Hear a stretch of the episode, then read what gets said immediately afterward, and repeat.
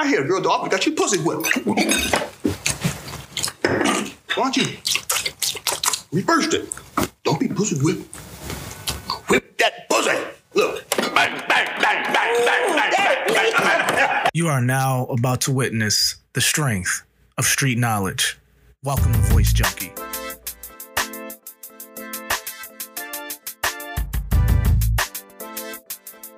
Episode 39 of The Voice Junkie. That's right. Dedicating this episode to the late, great John Witherspoon, aka Pops from You Know Where, the Friday franchise, one of the all time great comedy trilogies or comedies, um, I don't know, continued films in cinema history. Um, yeah, man, we lost a pretty good comedian yesterday, and I just wanted to just kind of share my feelings on how great John Witherspoon was. John Witherspoon, I got wind of John Witherspoon for the first time when I was young, back in the early 90s. Around 1992 was this great classic Eddie Murphy film called Boomerang. That's when I was introduced to the John Witherspoon experience. And John Witherspoon did not have a big part in that movie. He may have had maybe five or 10 minutes worth of scenes, and he made the best out of them damn scenes. I mean, he really, really made the best out of those scenes. He has some of the most memorable moments in that film in just those five or 10 minutes that he performed in. That's how good he was. So, you know, you always know John Witherspoon from his work in Boomerang just from the catchphrases bang, bang, bang, and coordinate. You got to coordinate. So you know him from those, from those, uh, from those catchphrases. So, you know, it was only natural that he continued on that path, continued on those memorable line one liners and catchphrases all the way into the Friday franchise. And, you know, talking about, you know, Ice Cube's character, Craig, who played his son in the movie, and just you know, just comedic timing, comedic genius. The guy was really good. I think he should go down in history as one of the greatest um, complimentary stars to ever do it. And what I mean by that is that you are you have those really great stars out there in the world who are really good at just they may not be the star of the show. They, if you put all your money and all your eggs into one basket and try to have these guys be the headlining act on your show, that might not be the move to go. But far as being a complimentary star, that one accessory to an outfit that puts the outfit over the top, meaning he's that accessory in a movie that puts the movie over the top. That is John Witherspoon. That's why John Witherspoon has to go down as one of the greatest of all time, far as complimentary stars is concerned. And, you know, I, I just kind of remember, I, I just kind of harken back and remember some of the stuff that he's done. Uh, obviously, the Friday uh, franchises and um, the Wayans brothers. You know, the Wayans brothers, he was really good in that. He was just being pops. He was just being pops. And people loved him being pops. He, that character just took, you know, a life of his own and it got him sustained work for a long time as just being that character essentially. And, you know, I remember just kind of pivoting off of that. I, I remember seeing some clips from the Joe Rogan podcast and Joe Rogan kind of talked to him about a lot of the times in the past because he's 77 years old. So he grew up in that era. He was, you know, hitting the scene when Bill Cosby was the thing out in Hollywood in stand up. And this little guy or this known guy that would arguably turn into one of the greatest comedians of all time or the greatest comedian of all time in Richard Pryor. So he was really cool with Richard Pryor. He has some really, you know, awesome stories about, you know, seeing Richard Pryor at the comedy store where he used to perform at, um, talking about Witherspoon. He used to perform there. And he has some really interesting stories about Richard and how his mannerisms was and just just overall how it was to be around him. And, you know, he, you know, he got some stories about Sammy Davis Jr. and all of these other things because, because again, he's 77 and he's been around for a while. So he's been around some of the greatest to ever do it. So it was just really interesting to hear him talk on that podcast. But, you know, it kind of makes me feel a little bad that I didn't go more out of my way to see him actually perform. He's been all over, you know, he's been here, you know, in my home state of Connecticut, you know, numerous times at the Funny Bone. And I just didn't make a big enough effort to see him for whatever reason. It could have been work related reasons, it could have just been timing, it could have been anything. But I do regret that today, knowing now, obviously, seeing, you know, that he's no longer with us.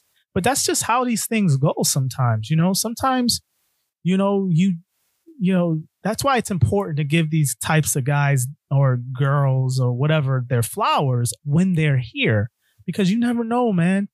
They're here today, gone tomorrow. You know, that same thing goes with all of us. We're here today, we could be gone tomorrow. So it's important to kind of relish those moments while they're still here. And far as John Witherspoon is concerned, uh, he's just, you know, one of those comedians that really, really changed the game as far as just being that complimentary star, being that extra added spice in that recipe that was needed for certain films. And he was that extra added spice. So I just want to read uh, something that was said by his family. Um, this is um, sourced by Deadline. His family um, quoted that, um, let me read this quote for you guys. It is with deepest sorrow that we can confirm our beloved husband and father, John Witherspoon, one of the hardest working men in show business, died today at his home in Sherman Oaks at the age of 77. Witherspoon's family said in a statement to Deadline. He is survived by his wife, Angela, his sons, JD, Alexander, and a large family. We are all in shock. Please give us a minute for a moment in privacy and we will con- celebrate his life and his work together. John used to say, I'm no big deal but he was a huge deal to us. So very well said by his family, obviously. And um, that's just kind of the way you kind of sum those things up. And it kind of reminds me, uh, or it harkens to uh, a quote that I read by Samuel L. Jackson uh, via tweet that said basically, you know, the world is a little less funnier today. And that's true, man. The guy was just, he was just an all time great. And um, I just want to read some of these celebrity tweets that uh some love that John Witherspoon got for some of the celebs. Um, let's go. Yep, starting with Samuel L. Jackson. The world is a little less funny today. Rest in peace, John Witherspoon. Um, his son JD said, "So my dad died today, and honestly, I'm not sure how to how I feel. I'm sad, but I'm also happy for all the great times we had together. We'd roast each other uh, like homies more than father and son, and I really like that. He was my best friend and my idol. Love you, Dad, and I'll miss you, JD. And I want to get into JD um, because JD is really funny, man. I used to watch a lot of his YouTube stuff. I don't watch it as much now because I'm just an idiot and I should be um, checking out his latest videos. But um, he's really funny dude, man. He does impressions. I mean, he I think he has a video where he's doing literally like 50 impressions of different people from Denzel to Arnold Schwarzenegger to all these, uh, just a wide variety of celebrities. Um, so JD is really, really uh, funny, and um, I'm kind of surprised that I don't see JD in a lot more stuff. Maybe he is in stuff, and I just don't notice it or know about it. But it, there's no reason why JD shouldn't be doing more than what he's doing now. Not because of him, just because of opportunity. I guess I don't know what um, the reason is for him not being on the screen more. But um, so it's just cool for JD to uh, hear his son say that, and he's a talented dude. Just like I said, I just wish that he could be more seen and given more opportunities, and maybe you know, or unfortunately, I'm sure he'd probably get more opportunities now. You know, given that his dad is no longer with us. But um, I want to read Mike Epps's quote because I'm going to just read the important people that were a part of some of you know, some of John Witherspoon's success. Um, you know, Mike Epps goes, "Oh man, this is a heartbreaker. I remember the first day on the set on a, a Friday, next Friday, and you told me calm down and let the jokes come natural. And uh, I was so honored to have worked with you. Thank you for all the advice and laughs and great movies that you gave us, John. We love you, man. Rest easy. See you in comedy heaven. And I'm just gonna read one from Ice Cube because why not? You have to read one from Ice Cube. Ice Cube just uh, simply states, "I'm devastated over the passing of John Witherspoon. Life won't be as funny without him." So yeah, you know, so obviously he was loved over the industry. He's just one of those complimentary characters that just again, he's that he's that extra added spice that you throw on the top of your dish to bring it to the next level. That's what John Witherspoon was. And I think it's important that we start honoring these types of people and just honoring, you know, not just celebrities, but honoring our family members and, you know, honoring, you know, our close friends and, and whatnot. Because again, these are delicate times, you know, life is very delicate and you never know when, you know, when it's your time, basically. So, with that being said, I don't want to turn this into a downer episode. Uh, but you know, I want to give you know John Witherspoon, aka Pops, yip his props and let him rest in peace or rest in paradise today.